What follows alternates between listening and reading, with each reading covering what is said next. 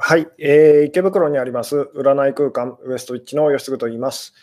えー、あどうですかね、ちょっと今今ですね、あの回線が、えー、ちょっとこう乱れてたような感じなんですけども、大丈夫でしょうかと。えーとですね、今日はですね、えー、俗恋愛の奥義というようなタイトルでお話をさせていただこうかなと思ってるんですけども、えー、ですごくですね、あの最初のうち回線がこうつなんでしょう不安定になりやすいというようなことでですね。えー、今日もちょっとこうゆっくりこう始めていきたい感じなんですけども、えー、どうでしょうと、あの音声とか映像とかですね、あの見えてますでしょうか、聞こえてますでしょうかと。ですごくあの 私, 私の方からはですね、あの確認が、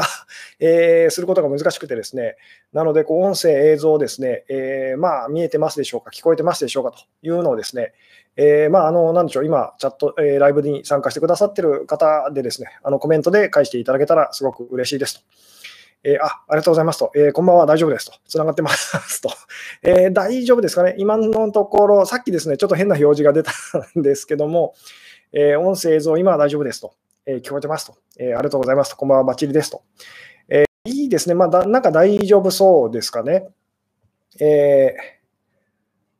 そうですね、あのーまあ、今日もですね、ちょっとこう様子を見つつ、様子を見つつ、ゆっくりですね、えー、ゆっくりこう始めていきたい感じなんですけども、でまあ、最初のうちですね、まあ、ごふんぐらいですかね、えーまあ、お知らせ事項とお話ししつつですね、えー、始めていきたいんですけれども、えー、あのですね、まあ、あの今は何でしょう、こう世間で世間で話題のというかですね、あの新型コロナウイルスというですね、でまあ、あの自粛ムードがすごく高まっていてですね、正直うちのお店もですねうちのお店もだんだんちょっとこう影響をこう受け始めておりますと、えー、つまりあの何でしょう、ご予約のキャンセルとかですね、えー、相次いで相次いでたりとかしてですね、あのなんでしょうね、ちょっと困っておりますとあので、まあ、こればっかりはですね、あの来てくださいというふうにですね、なかなかやっぱりこう言うこともできなくてですね、えー、ただお店を休むほどなんかこう今大変なあのそこまでこう危険な状況でもないような感じがしますと。で一応お店の方でもですね、あのなんでしょうね、えーまあ、ドアノブとかですね、あのなんかこうお客様がこう触れるペンとかですね、その辺こうアルコール消毒っていうか、まあ、できる限りのことはあのやらせていただいておりますと。えー、でですね、あのお客様でこうマスクマスクしたいしたままでいたいですという方はですね、あどうぞどうぞとあのマスクしたままで結構ですよと。で私自身はまあ今のところマスクはしてないんですけども、あのまあ、気になるようでしたら私もこうマスクしますよというような形でですね、一応こうやらせていただいておりますと。えーなので、まあそうですね、あのーまあ、こういう時期ですから、なかなかこうお店に、えー、ぜひ来てくださいという、もう言いづらかったりするんですけども、えーまあ、よろしかったらですね、あのーまあ、そうです、いい、いいことを言うとですね、あのなかなかこう予約が取れないというような方にとってはですね、結構あの当日キャンセルが出ることが最近、ここ最近ちょっとこうあの多かったりするので、まあ、よろしかったらですね、あの空いてる時間を見つけてこう来ていただけたらと。まあ、あのセッションもですね、大体基本いちじかんぐらいなのでいちじかんぐらいですから、まあ、あのなんでしょうね、えー、大丈夫だと思いますよという、えー、さて、まあ、そんなこんなでですね、そろそろ、えーあ吉次さん、鼻のポツポツ、メガネの跡ですかと、あこの辺ですかね、この辺そうですね、メガネの跡、もともと私はこうメガネをですね、こうしてる人だったんですけども、最近メガネしてないんですけども、ここですね、まあ、多分こう引っかき傷みたいな感じでですね、あのずっと跡ができておりますと。えー、あなるほど、えー、セッションは昼間はなくて夕方からなんですよねと。そうですね、あの私の時間帯はですね、受け持ち時間帯はまあ夕方からというふうにこうさせていただいておりますと。で私のがお店に入る前はですね、まあ、うち の, あの母親だったり妹だったりとか、まあ、アイコン魔女さんとかマチコ魔女さんがですね担当している時間帯だったりするので、まあ、よろしかったらですねそちらの方もご利用いただけたらなというようなところでですね、そろそろ今日は本題に入ろうかなと。えー、花粉症、そうですね、花粉症もですね、えー、あ花粉症で喘息見たくなるという方もいらっしゃいますが、私も結構目がかゆくてですね、あの今日はまあ比較的大丈夫だったりするんですけども、さて、えー、まあなんか音声、映像、大丈夫そうだというようなことでですね、えー、まあそうですね、本題に入っていこうかなと。えー、今日はですね、俗恋愛の奥義というようなタイトルでですね、でこの恋愛の奥義っていうのはですね、あの以前に実はあのライブで、なんでしょうね、配信させていただいたんですけども、えー、でまあ今日はですね、そのなんでしょうね、えー、まあ続編というかですね、もうちょっとこうそこを深めていこうというですね、で、あのまあ、最初に言っとくとですね、あのなんかすごいこう特別な、すごいテクニック的なことをですね、あの予想されてる方はですね、多分がっかりすると思います。あのすごく当たり前のことしか言わないので、ただその当たり前のことと、えー、前回もですね、多分ライブの中でちょっとお話しさせていただいたんですけども、当たり前のことを当たり前のようにできる人っていうのは結局はあのうまくいきますという、もう最初に言っとくとですね、なんですごいこう特別なことでですね、あのー、なんでしょう、魔法みたいな、本当にそういう、えー、成果をですね、期待している方っていうのはですね、昔の私もそうだったんですけど、あの必ずと言っていいほどこう失敗しやすかったりしますよと、もう本当当たり前のことをですね、当たり前のようにこうできる人というですね、あのそういう人がこううまくいったりしますということをですね、まず最初にこう前置きとしてお話、えー、まあお伝えしておいてですね、さて、あのー、奥義って極意ってことと、まあそうですね、言葉は奥義でも極意でも、えー、なんでしょうね、あのー、なんでもいいんですけども、あなるほど、そうですね、前回の話も軽く教えてくださいと、前回はですね、えー、ちょっとタイトルが今思い出せないんですけれども、えーまあそうですね、いい人は振られてしまいますよみたいな、確かそんなタイトルをつけさせていただいたと思うんですけども、でそれはまあなぜかっていうとですね、あの何でしょう、えー、自分がこういい人だと感じている分だけですね、実は相手にはこうあなたは悪い人だと、嫌な人だっていうふうにですね、えー、まあそういうメッセージを実は送ってしまうことになるんですよと。なのであなたが自分のことをこういい、あの私はこういい人だと、相手にこうこんだけ尽くしていると、いいことをしているというふうにですね、思えば思うほど、実は相手を嫌な思いにさせるんですと。で、まあその辺の詳しいことはですね、実際にあの前回のライブの方、えー、気になる方はこうまたチェックしていただけたら嬉しかったりするんですけども、でさてですね、今日あの、まあ、恋愛の奥義ということでですね、えー、で、まあ、なんでしょう、あの前回、まあ、前のその恋愛の奥義というところでお話ししたですね、えー、内容にですね、私がこう、まあ、あの入る前にですね、まず直球でですね、今こうライブに参加してくださってる方たちにこう実際聞いてみたいんですけども、じゃあこう恋愛の奥義と、まあ、実際恋愛だけじゃないんですけども、あの人間関係だったりですね、恋愛だったり、まあ、もうちょっとこう広げていくと人生全般なんですけども、それがこううまくいくための秘訣というものがあるとしたら、それって何なんでしょうねと。で、まあ、ちょっと絞ってですね、こう恋愛の奥義と、今あなたに好きな人がいてですね、好きな方がいらっしゃって、その方とですね、うまくやっていくための、まあ、もうたった一つの唯一のこれだけやってればいいと。これだけ気をつけてればいいと。もう他のことやらなくていいという、そういうなんか奥義みたいなものがあるとしたら、さてあなたは何だと思いますかっていうですね。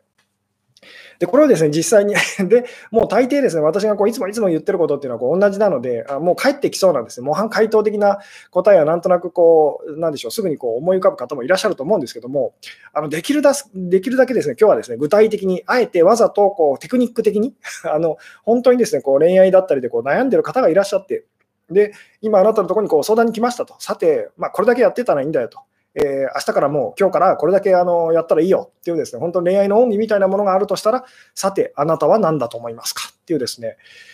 えー、どうでしょうと。これをですね、ちょっとコメントで、えー、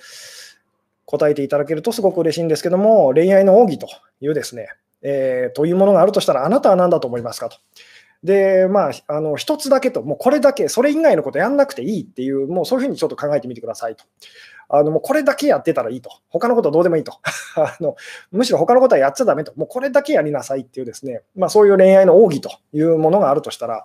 さてあなたは何だと思いますかってですね。で、できるだけこれも具体的にっていうですね、あの具体的にその明日から、もう今日から取り掛かれる、そういうような形でですね、あの答えていただけるとすごく嬉しいんですけども、えー、どうでしょうと。えー、うん、あ奥義買ったけど忘れてますと。奥義の位置がわからんと。そうですね。あ私がこうブログの方でこう有料で公開しているこう有料コンテンツっていうのもこうあったりとかするんですけど、まあそうですね。今日のお話もそこにこうつながる、その内容にこうつながるお話ではあるんですけれども、えーでもですね、まずあなたの今こう、なんでしょうね、あなたの答えを聞かせてくださいというですね、私がお話ししてきたこととか、私がこう有料コンテンツの中でこう、えー、なんでしょう、お伝えしていることとかですね、まあ、それはそれとしてこっちを置いといてですね、あなた自身は今どう思いますかっていうのをですね、えーうんえー、同じところを見つけると、神様扱いしないとかと、えー、真心を込めて接する、諦めると、相手を気にせず自分に集中して、えー、自分に自由に生きると。恋愛を特別なことと捉えないとか、えー、自分のことしか考えないと。これはちょっと危険だったりもしますね。でもそっち方面なんですってことなんですけども、えー、どうでしょう。相手に理想を押し付けない、えー、背後が夏っぽいですね。ああ、これですね。このすだれですね。これはまあ、あの、年中無休でですね、あの、あの、垂らさせていただいてますというですね。確かにちょっと夏っぽいですね。えー、もうちょっと冬っぽくできればって思ったりもするんですけども、えー、どうでしょうと、もうこれだけやってれば恋愛っていうかですね、まあ、好きな人とはうまくいきますよということがあるとしたら何だと思いますかと。えーでやっぱりですね、ちょっとこう抽象的っていうかですね、あのな感じでこう答えてくださってる方が結構多い感じがするんですけども、もう今日はできるだけあのもうテクニック的に具体的に、その今本当に恋愛で困ってる人がいて、好きな方とうまくいっていかない方がいてですね、でその方が相談に来ましたと。で、あなたがですね、もうこれだけこうやったらいいっていうふうにですね、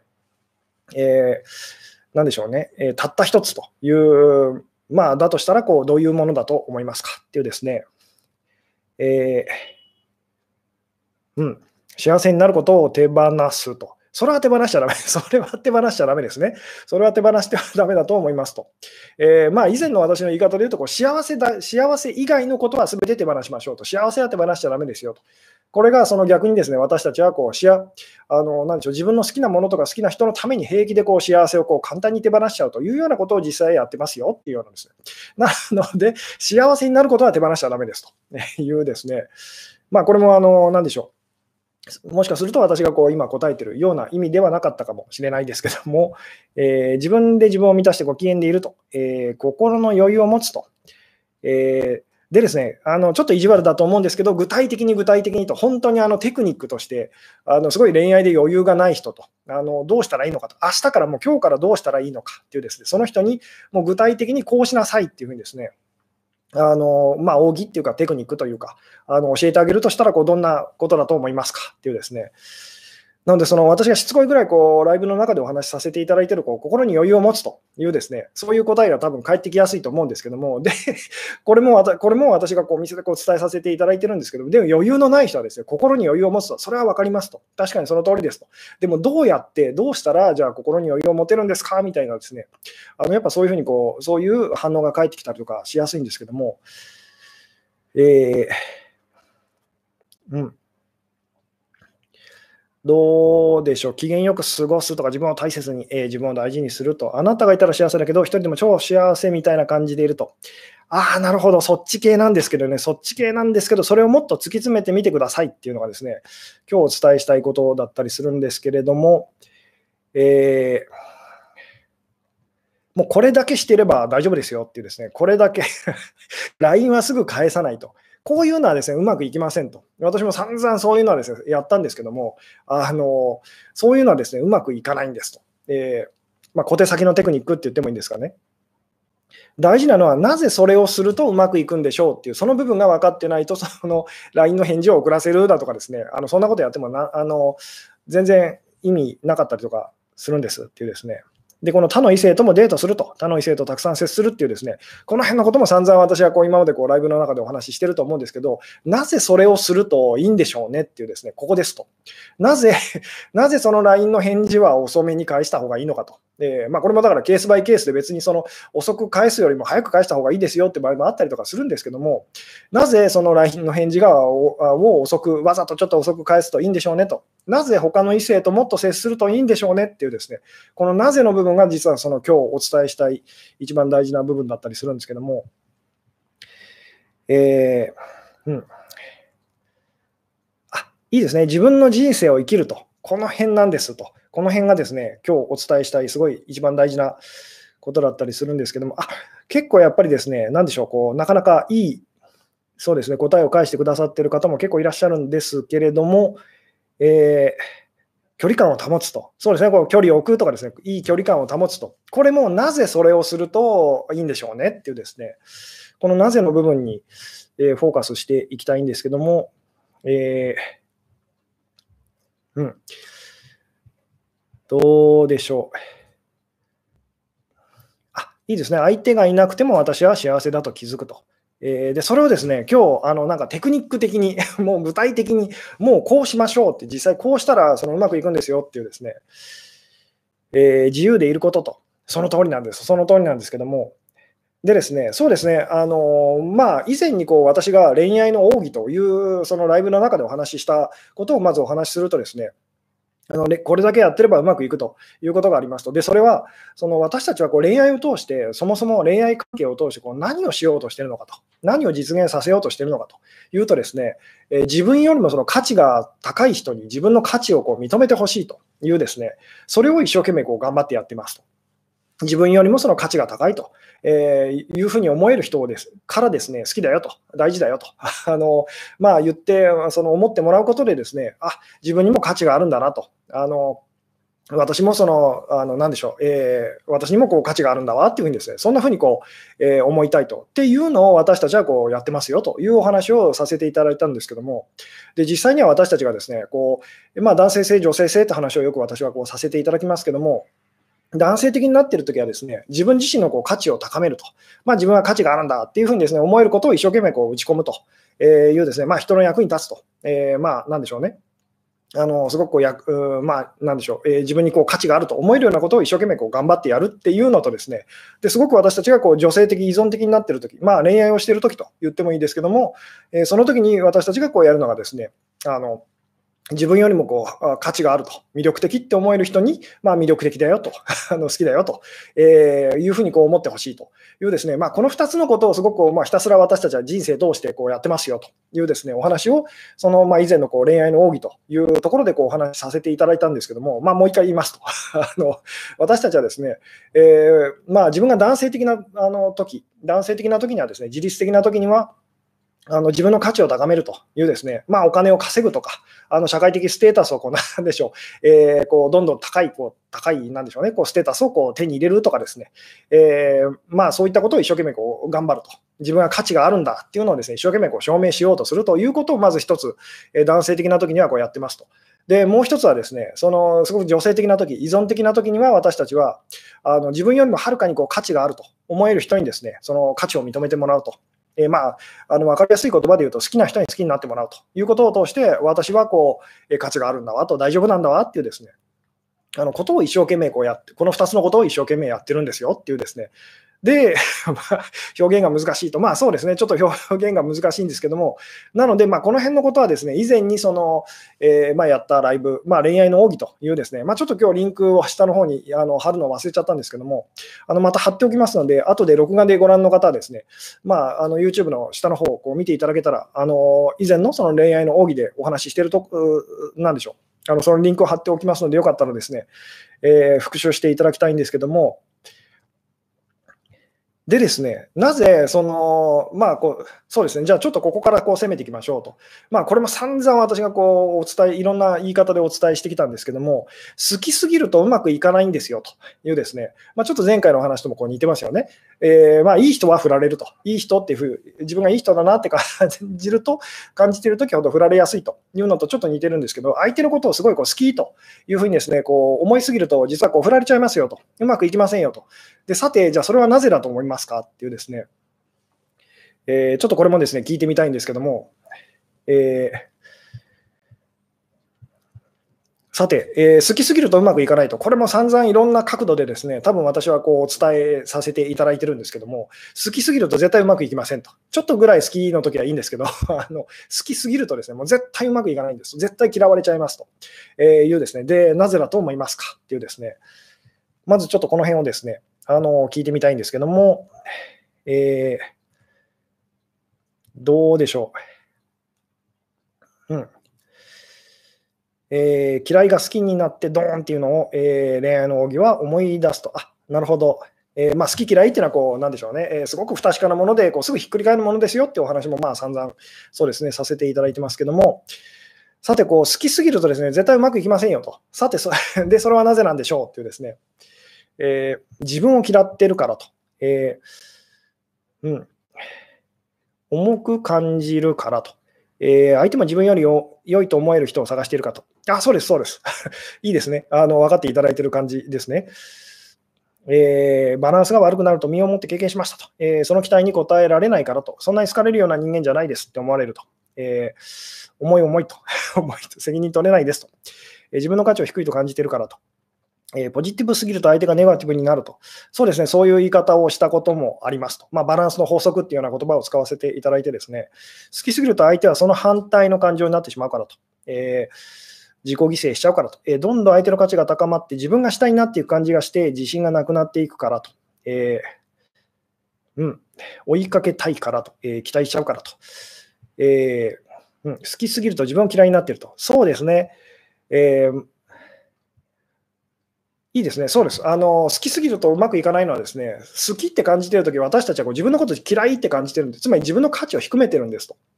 まあ、もちろんその意識的にではないんですけど、無意識的にそれをやっちゃってますと。つまりあなたが相手のことを好きって感じれば感じるほど、その価値が高いと、自分よりも価値があるんだって思えば思うほどですね、あなたはその自分の知らないうちになんですけど、自分の価値をこう低めていってると。つまり自分があの自分の魅力が相手に伝わらないように伝わらないようにってですね、無意識的にこうやっちゃってるんですと。えー、つまりあなたが低い位置に行かないと相手が高い位置にそのいるようには感じませんよね。っていうのでですね、あの好きって思えば思うほどあなたは知らないうちに自分のことを嫌い嫌い嫌いというふうにですね、やってしまってるんですと。で、相手からはその嫌いなあなたがすごくこう見えるというその悪循環というかですね、そういうことになってしまうと。でもっとこう別の角度からこれを説明するとですね、あのさっきも言ったように私たちはこう女性的な時、依存的な時、つまり恋をしている時って言ってもいいんですけども、あのまあ、パートナーを必要としているような時っていうのはですね、自分よりも価値が高い相手にですね、あの自分の価値を認めてほしいと。これをみんなそのやりたがってるんですと。つまりあなたがそれをでもやりすぎてしまうとですね、相手はそれができなくなっちゃうんですと。これ分かっていただけますかね。えー、つまりみんな自分よりもその価値が高いっていう人にですね、あのあなたは価値がありますよと、あなたは素敵ですよとこう言ってほしいと。で、これをあなたが、その、これをあなたがまずすごいやりすぎてしまうとですね、相手はそれができなくなってしまうの分かりますかと。つまり私たちは相手をすごいこう持ち上げといて、その持ち上げた人からですね、あの認めてほしいっていう、まあそんなゲームを無意識的にこう実はずっとやってたりするんですけど、相手もそれをやりたいんですと。なのであなたが、なんでしょう、相手よりもこう下に行ってしまうと、その相手を持ち上げすぎてしまうとですね、相手はそれができなくなるのが分かりますかと。つまりその、相手からしてみると、そのえー僕えー、君は僕よりもその価値が低いのかと。じゃあもうその君とこう会ってるその意味はないねという、つまり僕もそのもっと自分よりもその価値が高い、まあ、魅力的な女性にこう出会って、その女性にこう、えーまあ、自分の男性としてのこう魅力を認めてほしかったんだと。えー、ところが君はどうやらあの、えー、君の言ってることや君の態度をこう見てるとと。えー、僕よりも価値が低いらしいと。君はそう言ってると。僕の方がなんか価値があると言ってくれてると。それはそれでありがたいんだけどと。えー、でもそうすると、その君と一緒にいると僕はとてもこう不安だと。自分にさ果たしてこう魅力があるんだろうかと。価値があるんだろうかっていうふうにですね、あのー、なってそれで離れていってしまうと。どう、どうでしょうと。この辺のですね、仕組みがこう分かっていただけるとすごく嬉しいんですけども。えー、で、あ、いいですね。えーじゃあどうしたらいいんだろうってなりますよねっていう部分に関してのお話をですね、今日はこうしたいんですけども、で、まあ、あのまた最初のというかですね、こうタイトルに戻っていきたいんですけども、あ、なるほど、男性は褒めた方がいいと、混乱しますと、混乱しないでください、混乱しないでください、そこがですね、今日お伝えしたいことなんですと、男性は当然ですけど、褒めた方がいいんです、ただし、褒めない方がいい時もあるんですと。えー、で、それはどう何が違うのかっていうと、あなたの方が、その、あなたが自分自身にこう価値を感じているときっていうのは褒めてあげてくださいと。つまりあなたがあの相手と同じぐらい、あるいはその相手よりももしかするとこう自分の方がこう価値が高いというようなとき、つまり相手があなたに夢中なときは褒めてあげてくださいと。ただしこれが逆になっているときと、つまりあなたが相手を持ち上げすぎちゃっているときと、あなたがこう下にいるときにその褒めてもですね、あの何でしょう、全然こう伝わらないんですと。でよくこのお話もこうお店でさ最近あのさせていただくんですけども、例えばそのすごくこう貧乏な人、全然そのお金がない人にですね、お金からお金のアドバイスを受けたいですか、どうですかとどうでしょうと、まあ、聞くのもこうバカバカしいその質問なんですけども、こう、えー、もう一回言いますと、すごくですね貧乏な人からそのお金持ちになるアドバイスっていうのをこう聞きたいですか、どうですかっていうですね、えー、どうでしょうと。でもう別の言い方もできますと、すごいですね、ダサダサな、そのダサい格好、まあ、つまりこうおしゃれじゃない人からですね、ファッションチェックというか、ファッションに対する、ファッションに、あのファッションに関するアドバイスをこうしてあげるよってこう言ってもらえたらどう思いますかと、多分その、なんでしょう、こう嬉しくないですよね、やめてほしいって思いますよね。えー、で、言ってみたらこう恋愛というかですね、それも同じなんですと。つまり自分自身に魅力を感じてない人、自分を大事にできてない人からこう大事にされても、その大事にされてる気はしないと。どうでしょうこれなんか、あのー、分かっていただけますかと。えー、つまり私たちがその恋愛を通してこうやりたがっているのはですね、あの実現したがっているのは、自分自身のことをものすごくこう大事にできている人から同じように、あるいは同じもっとその、えー、大事にしてほしいっていうのを私たちはこう、まあ、なんでしょう、みんなあの求めているんですと。なので自分のことを大事にできてない人、自分のことを愛せてない人と、あの自分のことを幸せにできてない人からいろいろとですね、こうあれやこれやされてもですね、あの嫌なだけなんですと。これは本当にさっき言ったですね、お金持ちじゃない人からお金持ちになるためのアドバイスをあのすごい受けてるのと同じなんですよと。全然そのなんでしょう、ファッションがこうイケてない人からですね、ファッションのそのアドバイスを受けてるのと同じようなその感じなんですと。どうでしょうと。これ分かっていただけますかと。なのでもう一回言いますけども、自分自身のことをこう大事にできてるというですね、まあ、もうちょっとこう分かりやすい言い方で言うとこう、幸せな人か、幸せな人にその幸せにしてほしいという、これ分かっていただけますかと。自分のことを大事にできている人に大事にしてほしいと。自分のことを大事にできてない人にどんなに大事にされてもですね、あのみんな嬉しいとは私たちこう感じられないんですと。えー、どうですかと。なのでこんなにあの、まあ、これ前回のお話ともつながってきますけども、こんなにあのあなたを大事にしてるのにと、こんなにそのあなたのためにいろいろしてあげてるのにと、でそれで喜んでもらえてないときはですね、あなたは自分自身のことをすごいこうないがしろにしてますと。あの全然大事にできてないと。なので相手はですね、まあ、言ってみたら、俺のファッションにあれこれこう口を出す前に、君のファッションをどうにかしろよっていうふうにですね、つまり俺の幸せにをどうこう言う前に、その 君の、君自身がまずこう幸せになんなよっていうふうに実は彼は思ってるんですよってですね、あのどうでしょうと。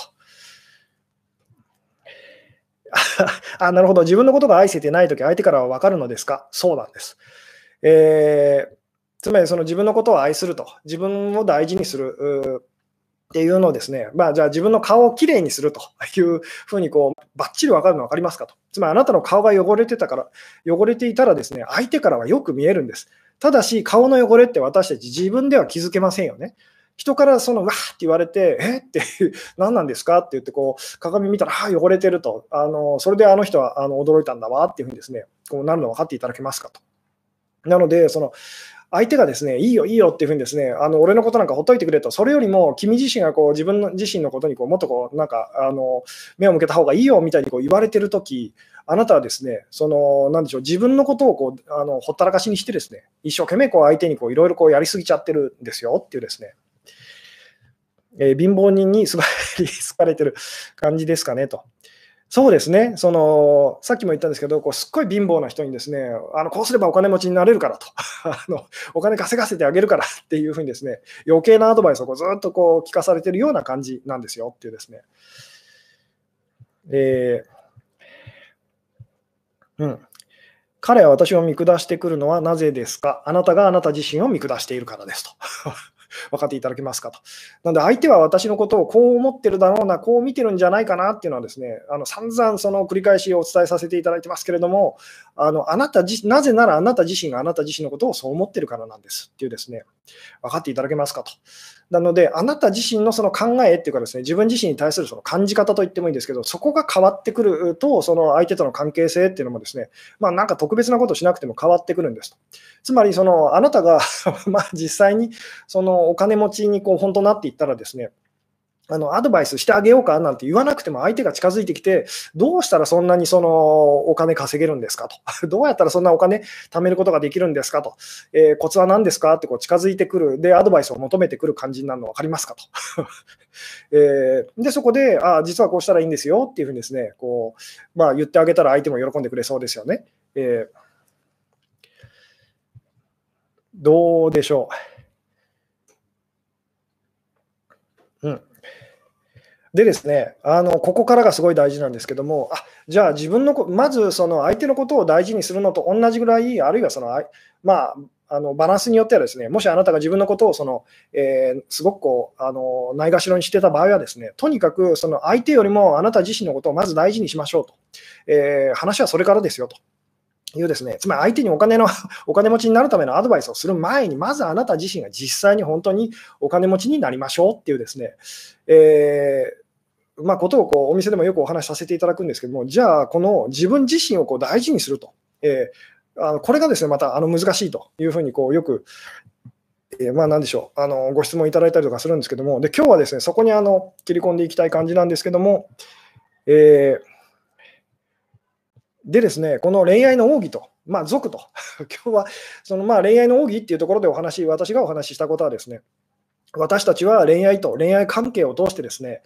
パートナーシップを通して自分よりも価値が高いと、えー、まあ確かな人と、えー、自由な人と、えー、魅力的な人と、えー、いろんな言い方ができるんですけども、まあ、幸せな人と言ってもいいですかね。その人にその、まあ、好きですよと、魅力的ですよと、あなたには価値がありますねってこう言ってほしい、保証してほしいっていうのをこうみんな私たちはその、まあ、望んでますと。で、これはあのちょっとスピリチュアル的なその言い方をするとですね、そっち方面にこうお話をこう向けるとですね、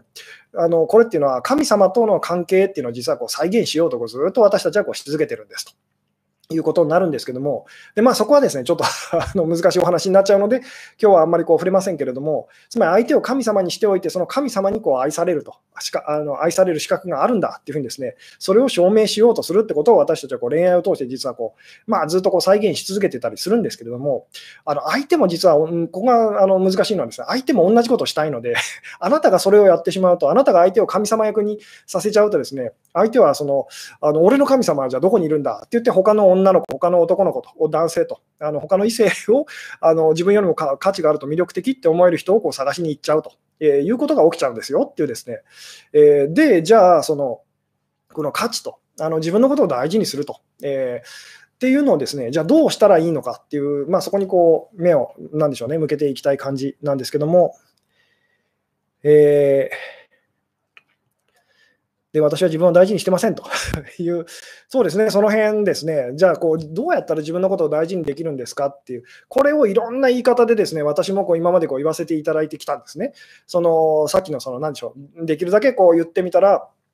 あのなんでしょう、関係がうまくいってないときに相手にこう ライン の返事をこう、えー、なんでしょうね、あのせっせせっせとこう返すというようなことっていうのはこうやめましょうっていうですね、えー、で他の異性ともっとこうできるだけこうたくさんまあ接しましょうとかですね、あと他にもですね、えーまあ、いろんなこうとにかくこういろんな言い方をこうしてきたんですけども、でそれはなぜかっていうですね、このなぜの部分がこう、なぜそんなことをするとそのいいのかというこの部分がすごくこう大事なんですけども、ちょっとくるくるしてる感じですかね。えー、そうですね、ちょっとですね、鼻をかませてくださいと。えー、はい、えーうん。まだ死んでないから大事にしてると思うと。えーとですね、ここの、そうです、この話をしたかったんですけども、えー、自分自身をこう大事にすると、もう一回あのその恋愛の奥義ということで言うとですね、私たちは自分自身のことを大事にできている人から同じぐらい、あるいはそれ以上にこう大事にしてほしいと、みんな思ってるんですと。なので、この自分自身のことを大事にできていると、まあ、かっこいい言い方をしたらこう、自分のことをどれぐらい愛せてるかと、もうここがもうその全てですと。自分のことを愛せてない人にですね、そのどんなにこう愛してると言われても、私たちはその全然安心できないと、あの喜びをこう感じられないんですと。でこれはさっきのこうさっきからずっと言ってるお話で言うとですね、あのすごくこう貧乏そうな人にそのお金稼がせてあげるよっていうふうに言われても全然嬉しくないというのと本当に全く同じなんですよっていうですね。でそのじゃあ自分のことをこう大事にすると、まず自分がお金持ちになるためにはというお話をしたいんですけども、でまあこれは心の余裕というふうにですね、私がこうずっとこう、えー、言い続けてきてるんですけども、で最近ですね、えー、最近私がこの、このお店であのこんなふうにこう言わせていただいてるんですけども、まずそのあなたが今好きな人とうまくいってなかったらですね、あのしてほしいことがありますと。でこれはですね、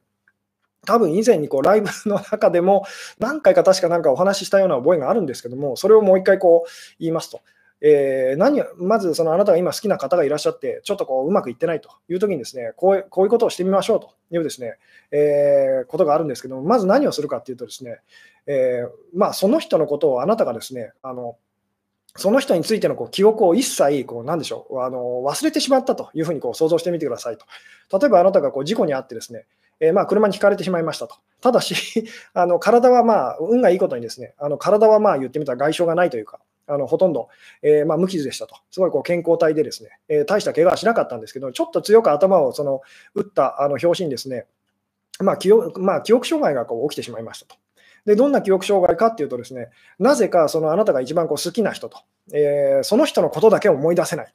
というですね、そういうそのまあなんでしょうね、あの記憶障害がこう起きてしまいましたと。つまり一切その人のことを思い出せないというですね、えー、さて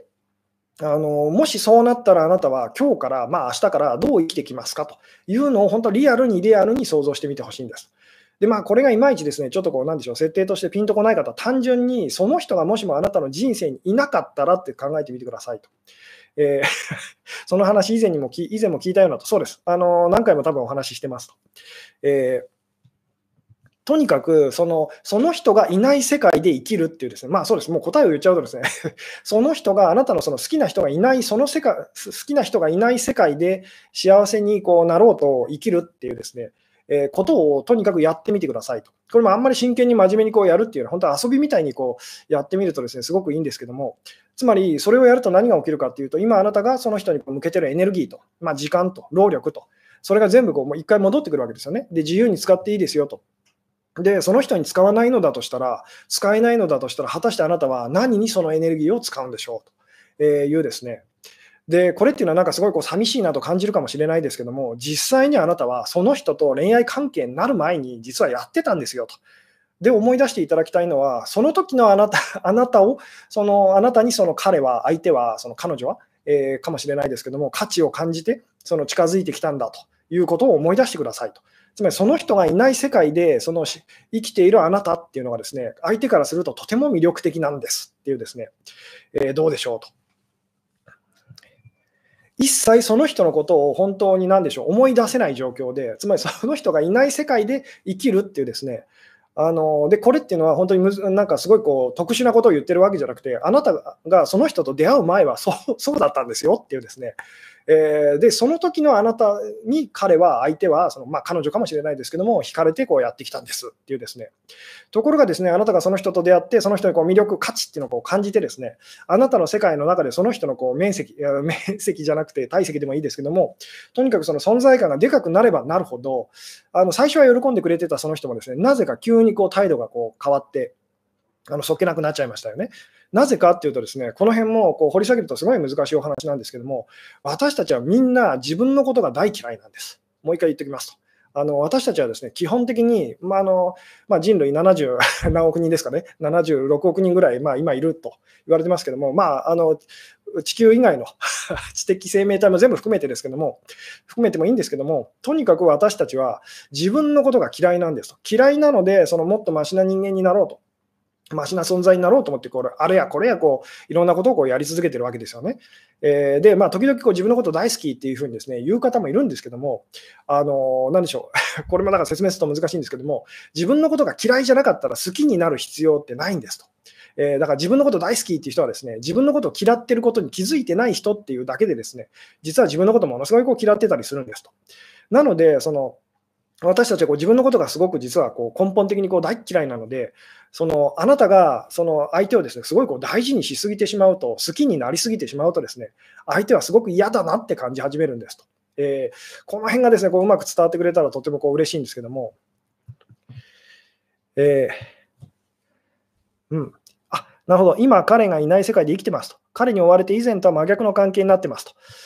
そうです。まあこれもですね、そのまあ、いいですねって言いたいんですけども、そのそれも長く続けてはいけませんっていうですね、今度はつまりあなたはその何でしょう、えーまあ、立場が逆転して相手を今度苦しめてるわけですよね。なのでまあ今日恋愛の奥義というふうにこう言いましたけども、実はですね、その、えー、その関係性の中でこう依存的、女性的になってる人にとっての恋愛の奥義っていうのを今日はお話ししてますと。なんでその逆側の方、つまり自分の方が価値が高くてですね、あの自律的で、で相手の方がこう自分に夢中だと。で、相手が依存的すぎて、すごいこう束縛しすぎて、束縛してきてすごくこう苦しいというような方にはですね、あのー、なんでしょう、今言ってることと逆のことをあのなんでしょうしてくださいとあの言うしかないんですけども、つまりどういうことかっていうと、もうその人が自分の人生のすべてだっていうようなふうにこうなんでしょう生き、まあなんでしょうね、生活し始めると、その人はとっても喜んでくれますというですね、簡単なお話なんですけども、どうでしょうと。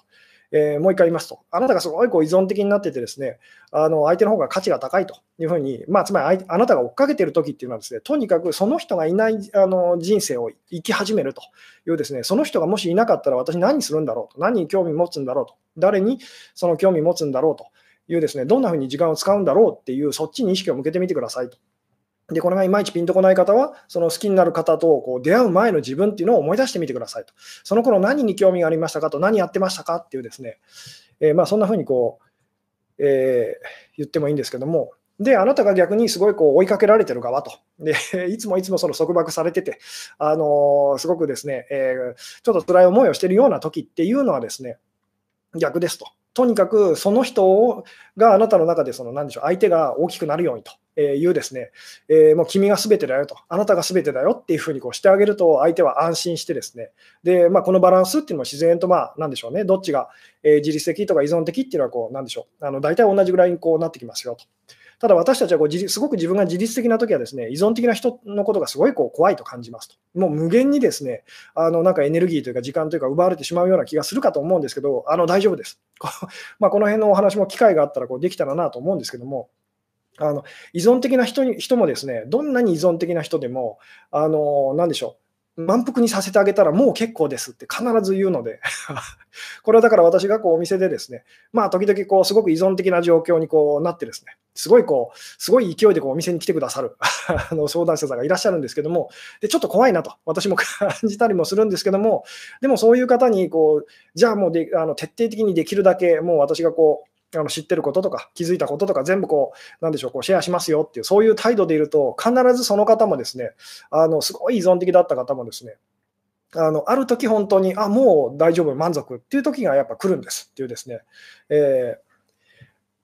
なので本当にですね、そのなんでしょう、えーまあ、今日私がお話ししていることっていうのは、あなたが、まあ、あの依存的な立場で、相手がこう自律的な立場でと、つまり相手の方が価値が高いというふうにですね、えーまあ、あなたが苦しんでるその場合のこうケースのお話をしてるんですけども、逆側の場合はその逆側の、あの逆のことをしてくださいというですね、うん、あその人がいないところで幸せになるってことですねと。そうです。で、そのことによってあなたはその人に対して当然ですけど不満がたまらなくなるんです。これ分かっていただけますかと。あのえー逆にその、その人が、その、なんでしょうね、もう自分の人生にとってこう、すごいこう、どんどんどんどん存在感がでかいとなるとですね、あなたは、その、えー、まあ、なんでしょう、その人のことを思って、その、本当だったら他の人とこう、分かち合わないといけないですね、その喜びとかですね。本当だったら他の人からこうもらわなきゃいけないものと、本当だったらその他の人から助けてもらわなかった、えー、助けてそのもらう、なんでしょうね、こうチャンスっていうかですね、それを全部こう逃してですね、どんどんどんどんその不満をこう溜めていってしまうことになるんですよと。で、それをそのまとめてですね、その好きな人にこう請求すると。あなたのために私はこんだけ我慢しましたと。こんだけ喜びを放棄してきましたよと。えー、さあ、あのー、なんでしょうね、えー、利子をつけて返してくださいっていうふうにですね、こう請求してしまったりとかするんですけども、あのそれをやるとですね、あのどんな人もまあ耐えられなくなっちゃうんですっていうですね、えーまあ、こんなようなお話も散々あの今までにこうお話しさせていただいてますけども、えー、どっちもどっちな気がするときはどうなんだろうと。あ、バランス的にですかね。えー、どっちもどっちなとき、本当にどっちもどっちなその気がするときはですね、あのバランスが取れてる、つまりどっちもその苦しんでないと、あの自由な状態でその、えーまあ、お付き合いしてるときだと思うので、ば、まあの全然いいと思いますよと。これがバランスが崩れていたとき、来たときに、特にその自分が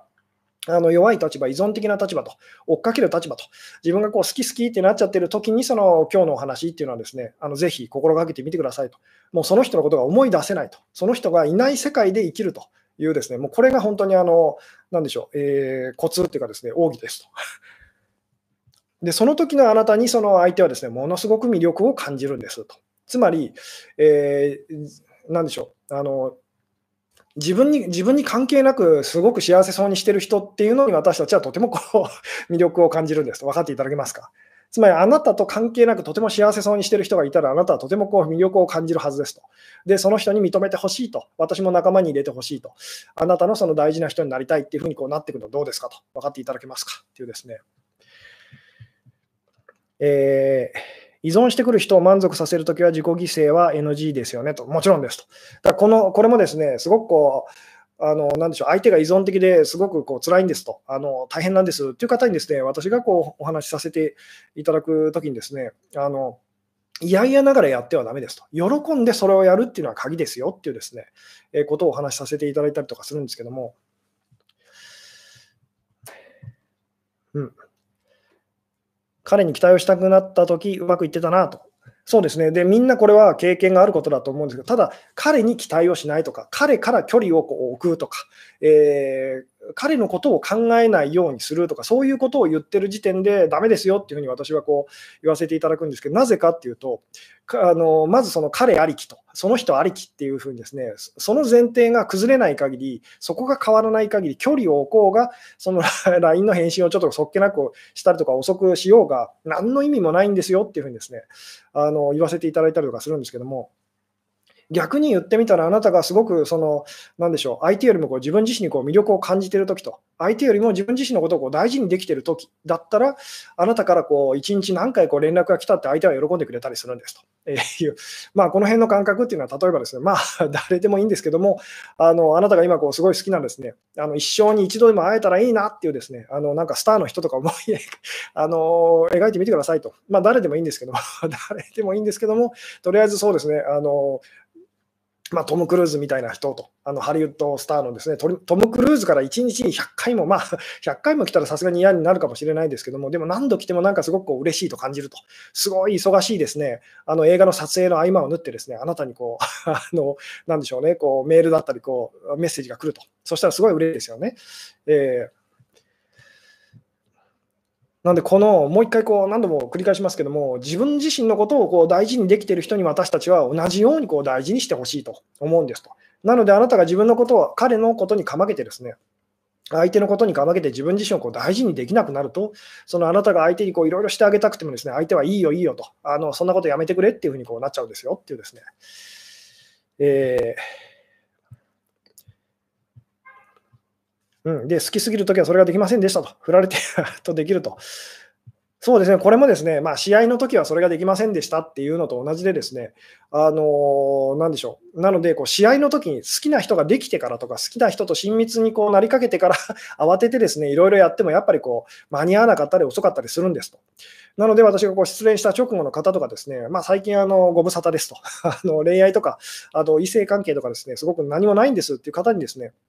言わせていただくのは、いいですねと、今がすごいこうチャンスですよと、つまり今、試合から遠ざかってますと、で そ, それがだからすごいチャンスなんですと、今、このもう、ま、言ってみたら、その、そのうちまた試合、あのなんでしょう、試合の公式試合のその 招, 招待状っていうかですね、来るから大丈夫ですと。あなたは実力があるのでと実力がある選手なので、それは大丈夫ですよと、それよりも、今、ちゃんとその試合いつ試合が来てもいいよ、こう試合を想定して、本気で練習をしましょうと。でこの練習っていうのはですね、まあ、いろんなその言い方ができるんですけども、誰とでも本気に一番大事な人だと思ってこうコミュニケーションしていきましょうと。えー、いうですね、いつもいつも、もう今が、ここが本当にゴールだと、あのこの、この 今, 今が本当にその私がこう幸せって感じるこうその時なんだっていうふうにですね、そういうふうにこういきましょうっていうようなですね、こうえー、言い方をさせていただいたりとかするんですけども。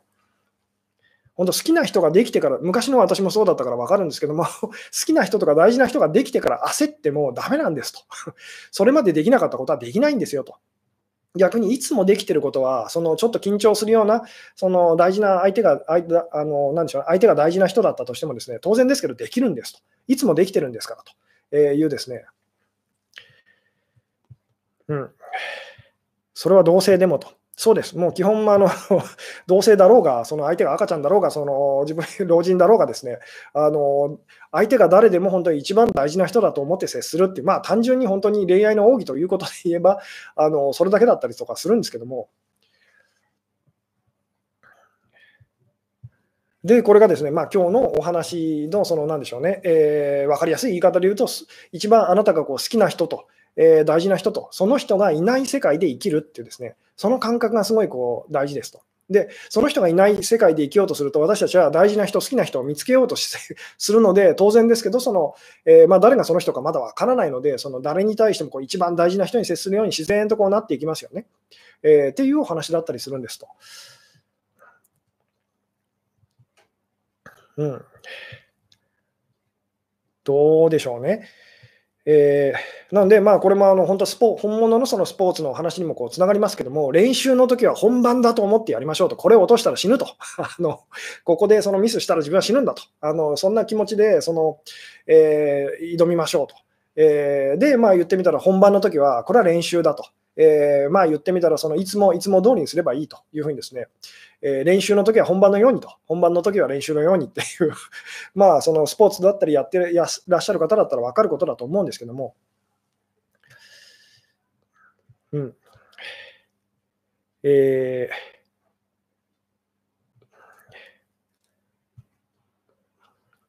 なるほど、えー、先生のアドバイス通り、まずは気乗りしなくても異性からの誘いは受けてますが、元からより惹かれる人はいません。頑張りますと。頑張ってはだめですと。これもいずれ伝えたいんですけど、頑張ってることって長続きしないんですと。なので、その、えー、まあ、なんでしょう、パートナーシップっていうかですね、好きな人との関係を頑張ることにしてはだめですよと。なぜなら頑張ることっていうのは辛いので、長続きしないからですと。なので、その、で長続きすることっていうのは頑張ってませんよね。私もこの、まあ、なんでしょうね、ライブ配信とかこう週いちペースで今こう続けてることができてるんですけども、あの、まあ、頑張ってるっちゃ頑張ってる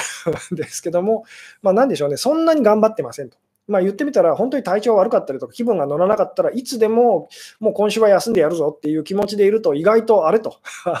普通に今週もなんかやってるなっていうような感じだったりしますと、えー、いうですね。うんコメントを読んでる時の顔好きと、ありがとうございますと、えー、目線がちょっとおかしいからですかね、えーえー、なんでとにかくですね、そうですね、もうごじゅっぷんぐらいお話ししてますけども、あのその今あなたが思う、こう好きな人と、えーでまあ、それが元彼さんとかですね、あの過去に好きだった人と忘れられない人と、いまだにこう復縁したいというふうにですね、こう強く思ってしまう人と、まあ、誰でもいいんですけども、もしそういう人がいたらですね、その人がいない世界で生きると。えー、でそれを一生懸命こう頑張ってやるっていうよりはですね、あのその人がいない世界で生きたらそのどうなどんな感じがするんだろうなって興味を持ってみてくださいっていうですね、えー、どうでしょうと。あのその人がいない、いない世界で生きたら、じゃあ私はその時何に誰にそのどんなことに興味を持つんだろうなっていうふうにですね、あなたがこう自分自身にもう一度こうすごくこう強い興味、えー、関心をですね持ち始めるのにこう気づいていただけますかね。であの何度も言いますけども、自分自身をこう大事にできている人っていうのに私たちは同じぐらい大事にしてほしいんですと。つまり自分自身にものすごいこう関心がある人と魅力を感じている人にその、まあ、魅力を感じてほしいと、関心を持ってほしいと、えーうん、今彼氏と距離を置いてますと、しかしどうしても考えてしまいますと。えーでまあ、どうしてもですね、私たちそうなってしまいやすいんですけども、なのでこれもですね、その一生懸命考えちゃだめだとかやるのではなくて、もしもその彼が私の人生からいなかったら、まあ、もし彼と出会ってなかったら今私は何をしてるんだろうっていうふうにですね、あの誰と付き合ってるんだろうとかですね、そういうふうに そ, のそっちにこう意識を向けて目を向けてみるととてもあのいいですよと。でこれも本当に難しいって感じちゃうのは分かるんですけども、昔 の, その若い頃の本当に恋愛依存症みたいなのでものすごい苦しんでた頃の私も、今日のお話を多分聞いてもその何でしょうね、絶対無理っていうふうにこうなってたのがこう自分でも分かるんですけども、でも本当に私が今言ってることをですね、その通りに明日からですね、まあ今日からでもいいんですけども、その人がいない世界で生きるっていうですね、でそれに興味とか魅力っていうのはちょっとでも新鮮さっていうのをですね感じ始めたらですね、あのいい感じですと。あなたが本当にあなた自身に魅力を感じた分だけ相手も魅力を感じてくれるっていう、もう単純にそういう仕組みになってるからですというですね、うんうん、物理的な距離を置いても心の距離が置けませんというですね。でまあ、あのこれもよく言わせていただく話なんですけども、その好きな人から距離を置くためには好きじゃない人に距離、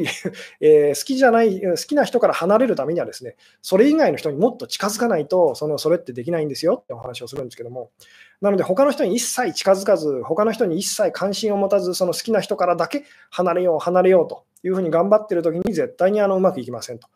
えー、いうですね、でもこれが他の人に近づく、好きな人から離れるって考えるのではなくて、そのまあ今日の彼がいない、その人がいない世界で生きるっていうこうことをですね、こう前提にお話をするならば、その好きな人から離れるのではなくて、そのそれ以外の人にもっと近づくっていうふうに考えてみてくださいと。えー、そうすると自然と言ってみたら好きな方とはですね、あの離れてるの分かりますかというまあでこれもそんな難しいお話じゃなくてですね、例えばあなたがその好きな人のことを考えてですね、あのどうしたらもっと仲良くなれるんだろうと、どうしたらその誤解が解けるんだろうとかですね、そんなことを考えているときにですね、誰かすいませんとこう道を聞いてきてですね、であなたがあのーなんでしょう、しかも片言の外国語でですね、外国人の方々あの、えー、片言の外国語っておかしいですね、片言の日本語ですね、片言の日本語で、その外国人の方がですね、道を尋ねてきましたと。で、あなたがこう手振り身振りでですね、しかもあなたがわからないその言語でですね、あの言語の方で、その日本語、片言の日本語混じりでこう聞いてくると。で、一生懸命あなたがですね、あっちです、こっちですってやってるとき、あなたはその方にすごい、その、見ず知らずのその人にものすごいこう近づいてるわけですよね。あの自分ではあの気づいてないかもしれないですけど、でその時あなたはその彼のことと、その人と関係がうまくいってないことっていうのをこう忘れてるのどうですかと、気づきますかと、つまり距離が置けてるの分かりますかと、その人がいない世界でちゃんとこう生きてるの分かりますかというですね、あのその感覚なんですっていうですね。うん、でも興味ない人に近づけないと、じゃあ興味を持ってくださいわかりますかあのとにかく私たちは絶対にその無理とかあの生理的にダメとかですね、あのそういう言葉を使ってどうにか自分の価値観を一生懸命死守すると守ってしまうってことをやるんですけども、あのなんでしょうね、あなたが好きっていうものを守ってる限り嫌いというものも強く強く守ってしまうことになるんです。それに力を与えるというですね、つまり好きな人に魅力をあなたがこう感じて、でそれは絶対変わらない永久不滅のものだって思えば思うほど、嫌いな人っていうのはもう絶対避けなければいけない害悪だと、あの怖いと、えー、でこれはもう永久にその不滅だとあの絶対変わらないっていうふうにですね、本当に自分で自分を苦しめるそのなんでしょうね、呪いをかけ続けているようなものなので、あのそんなことをなんでしょうね、えー、しない方がいいですよと。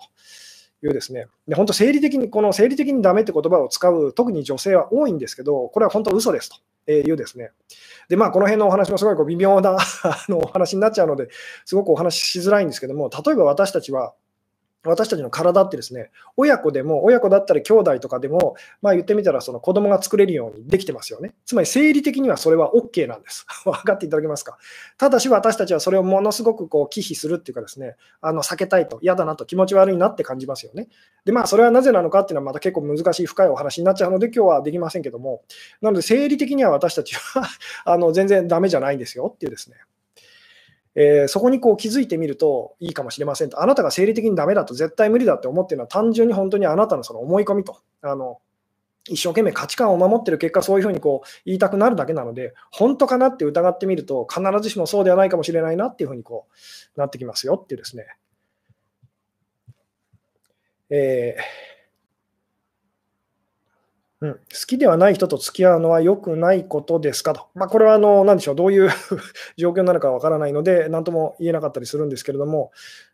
まあ、いつも言わせていただきますけど、その好きか嫌いかってどうでもいいんですと、あなたが苦しいか苦しくないかだけです、つまり自分自身を今、大事にできてますか、どうですかっていうですね、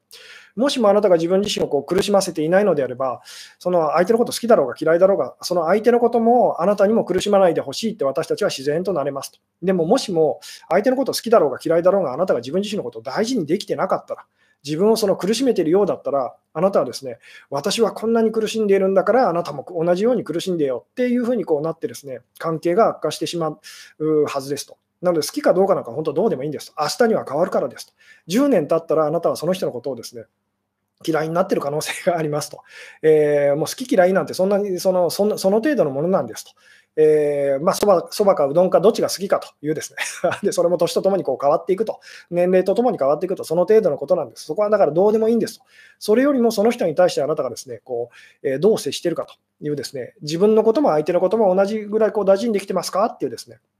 あるいはその、えー、相手を大事にしてこう自分のことをないがしろにしてませんか、どうですかっていうですね、えーさて、あ、なんだかんだでですね、もうごじゅうはっぷんぐらい今日はお話ししてますけれども、えーうん、生理機能的には可能だが、進化心理的には脳が脳というと、脳みそっていうのもただのですね、ぶよぶよのおかゆみたいなもので、そんなに本当は力はないんですよっていうお話を以前にしたことが多分ありますけれども、とにかくあなたが信じたいことを一生懸命頑張って信じているうちはですね、ずっと苦しいということに気づいてみてください。それを、その勇気を出して疑い始めたときにですね、あの、なんでしょうね、いろんなことがこう変わってこう見えてきますよっていうですね。なので今あなたが大事にしていることがあなたを苦しめ、何よりも苦しめているということに気づけるといいかもしれませんと。でですね、ちょっと長くなってきたので今日はこの辺でお話を終わりたいんですけども、まあ、俗恋愛の奥義ということでお話をさせていただきましたけども、私たちはこう自分のことを大事にできている人に同じぐらい大事にしてほしいと思ってますと。で、自分のことを大事にするっていうのはですね、そうですね、あのこれはもう一回あの今日のライブをですねあの後で見直していただけたら嬉しいんですけども、あのその今あなたがすごいこう執着してしまっているこう依存心をあの感じてしまっている、不足感を感じてしまっている、その相手がいない世界で幸せになろうというふうにこうあの生きているあなたというですね、それがその自分自身をすごく大事にしているってことに実はつながりますと、えー、いうようなところでですね、まあ、今日はこの辺でですねお話を終わろうかなと、えー、思いますと、うんはいえー、最後までご視聴いただきありがとうございました。はいえー、おやすみなさい。